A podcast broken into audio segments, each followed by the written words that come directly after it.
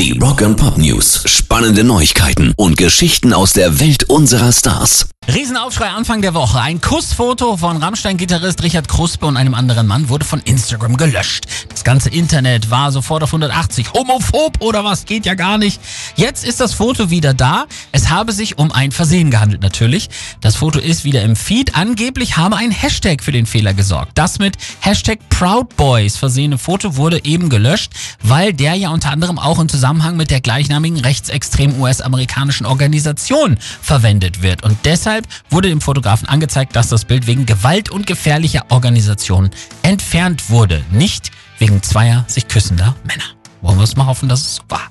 Rock'n'Pop News. Witzige Story rund um Nirvana, die da gerade an die Öffentlichkeit kommt. Angeblich hätte ihr Produzent Steve Albini ihnen ihr drittes Album in Utero kostenlos produziert, wenn sie ihn beim Billard schlagen. Kurt Cobain und Co. ließen sich aber nicht drauf ein, denn wenn sie verloren hätten, sollten sie ihm das Doppelte der vereinbarten 100.000 Dollar zahlen. Und die Jungs waren nicht etwa feige, sondern tatsächlich voll up to date, denn Albini war heimlich professioneller Billardspieler.